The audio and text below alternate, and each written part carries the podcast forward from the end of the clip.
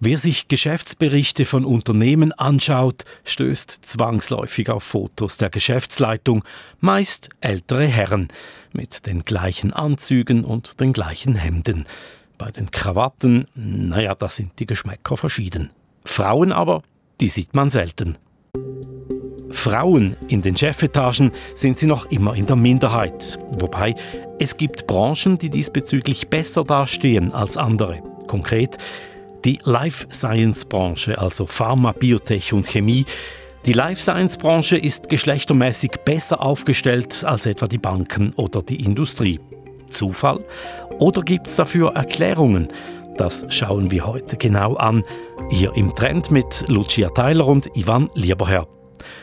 Lucia, du bist für deine Recherche zuerst in den Kanton Zug gefahren, nach Rotkreuz. Genau, dort sind die Schweizer Einheiten des Großkonzerns Novartis. Und dort habe ich Silvia Schweikart getroffen. Sie ist 43-jährig und leitet das Pharmageschäft von Novartis in der Schweiz. Hallo, Frau Theiler, wie? Und hier ist ihr Büro, aber manchmal ist sie auch im Homeoffice und generell viel unterwegs. Also ich glaube nicht, dass ich einen wirklich typischen Alltag habe. Also ich habe generell viele, viele Meetings am Tag, teilweise virtuell, teilweise natürlich mittlerweile auch im Office, was ich sehr schätze, mit Mitarbeitern, mit Kollegen in Basel, mit internationalen äh, Kollegen. Und dazu kommen auch Geschäftsreisen. Seit bald drei Jahren ist sie in dieser Position. Sie führt rund 270 Mitarbeitende. Was mir wichtig ist, ist, dass ich Mitarbeitern sehr viel Eigenständigkeit, sehr viel Gestaltungsspielraum übergebe. Ich möchte, dass sie eigene Entscheidungen treffen, dass sie eigene Dinge ausprobieren, aber dafür eben auch die Verantwortung tragen.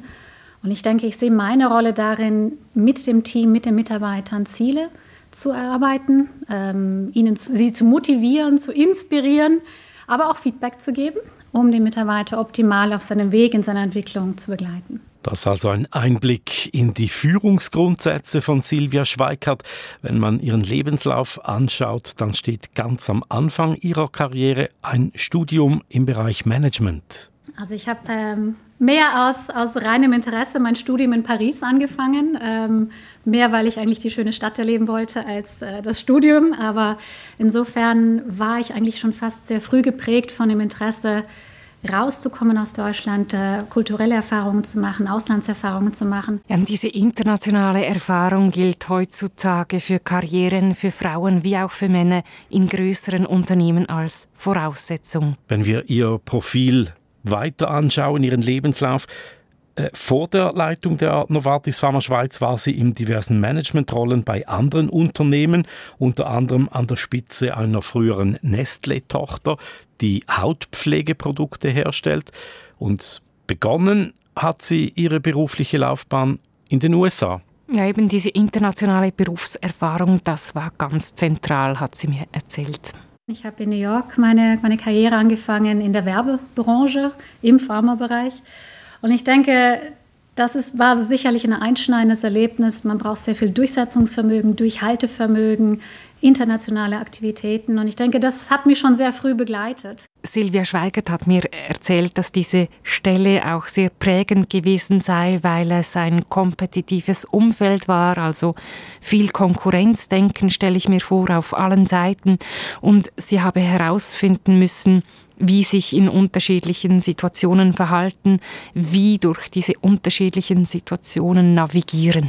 In vielen Geschäftsbereichen gibt es ein, eine herausfordernde, eine kompetitive Situation. Und ich denke, wenn man damit schon sich sehr früh bekannt macht und diese Vor- und Nachteile, das Navigieren in solchen Situationen kennenlernt, umso besser ist man vorbereitet. Und ich denke, diese, diese frühe Erfahrung, wie gesagt, sich durchzusetzen, durchzuhalten, neu zu denken, wie kann man sich auf Situationen neu einstellen, Lösungen zu finden in internationalen Kontext. Ich denke, das sind Grundvoraussetzungen oder Erfahrungen oder Capabilities, wie wir es nennen, die einem das Leben lang begleiten, egal in welcher Rolle oder Situation man dann später ist. Nebst dem sei auch die Mitarbeit an Strategien und leitende Funktionen eben bei dieser Nestle-Tochter im Bereich Hautpflege, das seien Schlüsselerfahrungen gewesen. Ich denke für mich persönlich eigentlich auch die entscheidendste Rolle, die ich bekommen habe, war damals eben, als ich in die Schweiz gekommen bin, ähm, als General Manager zum ersten Mal fungiert habe und das ist schon ein entscheidender Schritt, ich denke, für viele,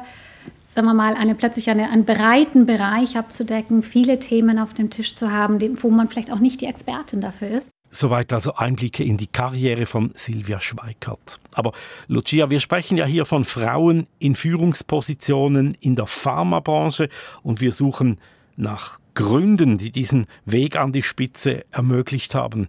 Wenn ich mir das so anhöre, das Internationale war wichtig, verschiedene Aufgaben, Verhandlungsgeschick. Das gilt ja in allen Branchen eigentlich. Und für Frauen, zumal ohne Kinder, ist das ja nicht so anders als für Männer. Ja, aber es ist eben trotzdem nicht das Gleiche. Also Expertinnen, die zum Thema forschen, sagten mir, dass es für Frauen generell schwieriger sei, Chefin zu werden. Je höher in der Hierarchie, desto schwieriger, weil sie auch heutzutage noch gegen Stereotypen antreten, respektive darin gebunden sind. Zum einen erwartet man von ihnen, dass sie typisch weiblich seien, empathisch, sozial und so weiter. Und zum anderen müssen sie eben auch als Führungskraft sich durchsetzungsfähig zeigen und das wäre dann wieder typisch männlich. Aber das sind auch Stereotypen, nicht? Ja, so ist es. Und was es für die Frauen auch noch schwierig macht, solange es wenige Frauen hat in Führungsgremien, werden alle Unterschiede, die es gibt zum Rest des Gremiums, immer als typisch für diese Minderheit angesehen. Also verstehst du, es bräuchte etwa 30 Prozent einer Minderheit, bis diese eben nicht mehr als solche auffällt. Und in vielen Unternehmen der sogenannten Life Science Branche ist diese Verteilung auf den oberen Stufen eben besser gelungen. Besser, aber doch noch nicht ganz umgesetzt. Nein, aber dort, wo schon Frauen in den Chefetagen sitzen, kommen dann eher Frauen dazu. Ist es denn einfacher, in Branchen Karriere zu machen, die mit Themen zu tun haben, für die Frauen vielleicht affiner sind und der Frauenanteil auch höher ist? Oder ist das auch ein Klischee jetzt? Das ist ein Fehlschluss, ja, dass es in Branchen, in denen eher Frauen arbeiten, äh, es auch mehr Chefinnen gibt. Es kommt auf die Rahmenbedingungen an, zum Beispiel ob Frauen den gleichen Zugang gewährt wird zu Entwicklungsmöglichkeiten, ob die Auswahlkriterien für den Chefposten fair sind. Äh, wir kommen dazu noch. Ja, bleiben wir doch noch kurz bei Silvia Schweikart von Novartis. Wie hat sie den Weg in die Branche denn gefunden? Ja, sie hat sich äh, vom Interesse leiten lassen. Mein Vater hat sehr lange in, in der Pharmabranche selbst gearbeitet und vielleicht ist das eine gewisse Affinität in diesen Bereich hinein äh, ähm, obwohl ich nie gedrängt habe. Es war dann eigentlich auch mehr Zufall, dass ich in New York wegen äh, einer Position in der Werbeagentur gefunden habe, die halt auch gerade in dem Pharmabereich aktiv war. Es war also keine aktive Suche, es hat sich, um ehrlich gesagt, wirklich auch so ergeben. Das spricht ja nicht unbedingt für die Pharmabranche. Silvia Schweikart spricht von Zufall, das habe sich einfach so ergeben. Das ist dann halt einfach Glück. Das ist jetzt ein schwieriges Terrain, Ivan, die, die Glücksfrage bei den Frauen auf dem Chefsessel. Also ich habe mit Nicole Niedermann darüber gesprochen. Sie forscht an der Universität St. Gallen zum Thema und sie sagt, das würde ich gar nicht unterschreiben, dass das Glückssache ist. Aus meiner Perspektive ist es eben ganz wichtig, dass diese fairen Bedingungen ähm, geschaffen werden, dass die Karrieremöglichkeiten offen sind für alle, dass die Kriterien für Karriere transparent sind, fair sind und die Gremien, die entscheiden, eben auch vielfältig zusammengesetzt sind. Nicole Niedermann hat mir erklärt, dass wenn eben nur Männer entscheiden, wird oftmals wieder ein Mann gewählt, nicht mal bewusst, weißt du, aber weil ein psychologischer Effekt spielt, wonach Menschen ähnliche Menschen bevorzugen und äh, solchen Effekten können Unternehmen bewusst entgegenwirken. Und dann würde ich eben sagen, dann ist es für Frauen wie für Männer, dann brauchen beide dasselbe Quäntchen Glück, um eben dann so einen Chefinnenposten zu erreichen. Jetzt spricht also auch die Expertin von Glück. In der Life Science Branche ist das Quäntchen Glück, das es braucht, also ein kleines bisschen fairer verteilt. Aber eben die Frage bleibt, warum tun das Pharmafirmen eher als Unternehmen als zum Beispiel Banken oder Industrieunternehmen?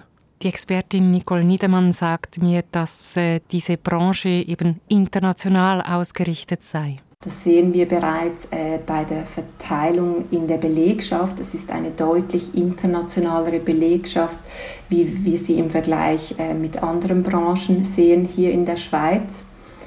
Und grundsätzlich sehen wir, dass diese Unternehmen ähm, mehr Gas geben in Bezug auf das Thema Gleichstellung oder wie wir es auch nennen, Diversity und Inclusion. Mit anderen Worten, der Konkurrenzkampf unter den Firmen für die Mitarbeitenden ist größer.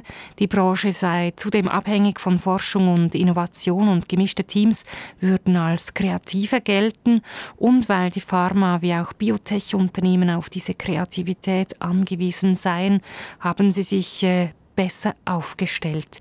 Nicole Niedermann sagt, viele Unternehmen hätten die Hausaufgaben diesbezüglich gemacht. Also warum sollen wir uns als Unternehmen für mehr Vielfalt in unseren Führungsetagen einsetzen? Und dieser Business Case, das sehen wir, der ist in der Pharmabranche klar. Und darum hätten viele Pharmaunternehmen das Thema Diversity, also Vielfalt, strategisch verankert. Das bestätigt übrigens auch Silvia Schweigert für äh, Novartis. Also ich denke, es geht nicht per se um das Thema Frauen, Frauenförderung oder nur ein Geschlecht anzuschauen. Es geht wirklich um das Thema Vielfalt. Und das ist durchaus ein sehr, sehr wichtiges Thema, auch für Novartis ich denke, ich gebe ein Beispiel und zwar stellen Sie sich vor, unsere Kunden sind ja auch nicht nur männliche Ärzte. Unsere Kunden sind vermehrt mittlerweile Frauen, vermehrt Frauen, die diesen Beruf ergreifen, die im Gesundheitswesen arbeiten. Und da ist es wirklich unabdingbar, dass wir hier diese Wünsche, diese Geschlechterverteilung auch in unserer Organisation widerspiegeln. Und das andere Thema, das muss ich ganz deutlich betonen, wir haben wirklich einen Kampf um Talente hier in der Schweiz. Wir sind über 250 Pharmafirmen mit sehr, sehr guten Jobmöglichkeiten und wir können uns deshalb schlichtweg nicht leisten, auf Frauen bzw. auf Männer zu verzichten. Ja, und darum gibt es verschiedene Arbeitszeitmodelle, Teilzeit, Jobsharing, Homeoffice-Möglichkeiten und einen Vaterschaftsurlaub von viereinhalb Monaten. Und ich kann Ihnen sagen, junge Männer, junge Väter sind da sehr, sehr begeistert. Der wird sehr stark genutzt.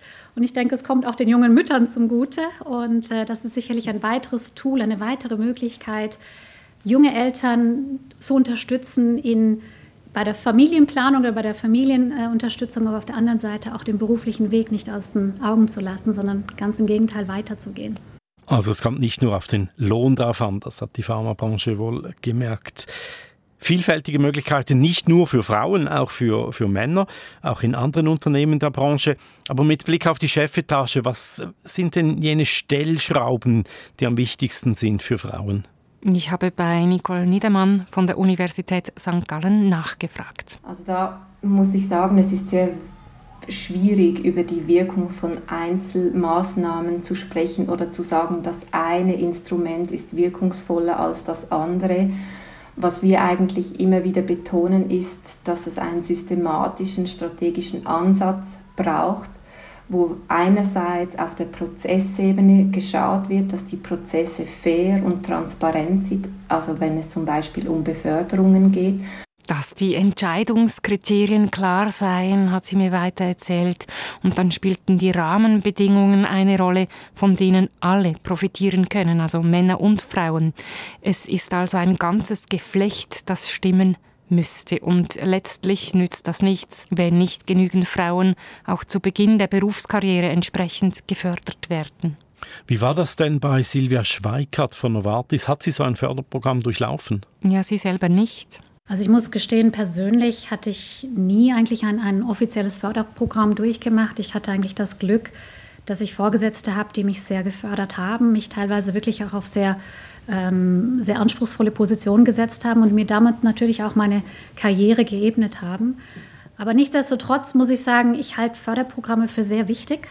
Und sie als Chefin fördert darum die Förderprogramme, so wie andere Unternehmen der Branche das auch tun. Aber wenn wir nochmals die Geschäftsberichte durchblättern von Pharmaunternehmen, ganz oben an den internationalen Konzernspitzen, da sitzen ja meistens immer noch Männer, auch bei Novartis. Also irgendwo Gibt es einen Punkt, an dem Frauen nicht weiterkommen? Ja, oder noch nicht. Also die Führungsgremien auf den obersten Stufen sind im Verlaufe der letzten Jahre jedenfalls ausgeglichener geworden und das würde ja dafür sprechen, dass es realistischer wird, dass Frauen nachrücken. in der Theorie. Ja, und in der Praxis muss es sich halt zeigen. Also bisher zeigen branchenübergreifende Studien, dass Frauen halt auch aussteigen, dass sie sich von Karrieren abwenden. Die Gründe haben zu tun mit psychologischen Effekten, die wir äh, angesprochen haben bereits, also diese Stereotypen, allenfalls auch männlich dominierte Netzwerke. Und vielleicht spielt auch eine Vollzeitkultur eine Rolle, die einige Männer wie auch Frauen sowieso ausschließt. Eben weil Frauen und auch Männer vermehrt Teilzeit arbeiten wollen. Ja, Nicole Niedermann von der Universität St. Gallen hat mir erklärt, dass das ein zweischneidiges Schwert sei, denn zum einen seien Frauen und Männer gleichermaßen willkommen als Chefs, Chefinnen.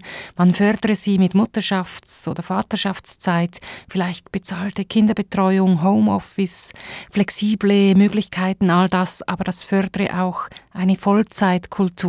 Gleichzeitig aber verzichtet natürlich die Pharmabranche auch auf tolle Talente, die einfach sagen, für mich ist Vollzeit nicht das, was für mich stimmt. Zumal Teilzeit ab einer gewissen Führungsstufe als Karrierekiller gilt. Weil sich die Frage stellt, ist denn so ein Chefposten überhaupt machbar äh, mit einem Teilzeitpensum? Ich habe bei Silvia Schweikart nachgefragt von Novartis. Ich kann nicht sagen, dass mein Job nicht intensiv ist oder auch viel Flexibilität verlangt. Aber ich denke, man kann durchaus auch sagen, wenn man die richtige Einstellung hat, auch vielleicht den richtigen Support bei der, von der Familie oder durch den Partner, kann man auch sicherlich ein, ein 80-Prozent-Pensum damit vereinbaren. Also ich glaube nicht, dass es unmöglich ist. 80 Prozent also je nach Familienmodell. Eine Einschätzung, die übrigens auch für andere Chefposten gilt. Ich habe bei Guido Schilling nachgefragt. Er macht ja seit Jahren diese Auswertung der Frauenanteile in den Geschäftsleitungen der 100 größten Unternehmen und er vermittelt Chefpositionen und Verwaltungsratsmandate.